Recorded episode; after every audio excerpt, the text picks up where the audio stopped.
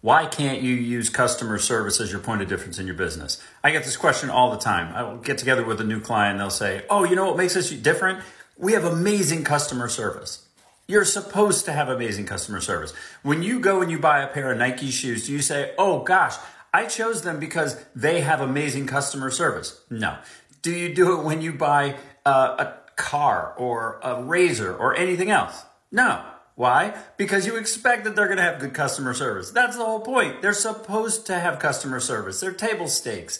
Having great customer service, even in the wake of people not having great customer service, isn't a point of difference. It's completely unownable. It's totally subjective. It's not a thing to base your branding on. So if you're thinking about running out there and telling everybody what great customer service you have, come at it a different way because there's nothing there that's ownable.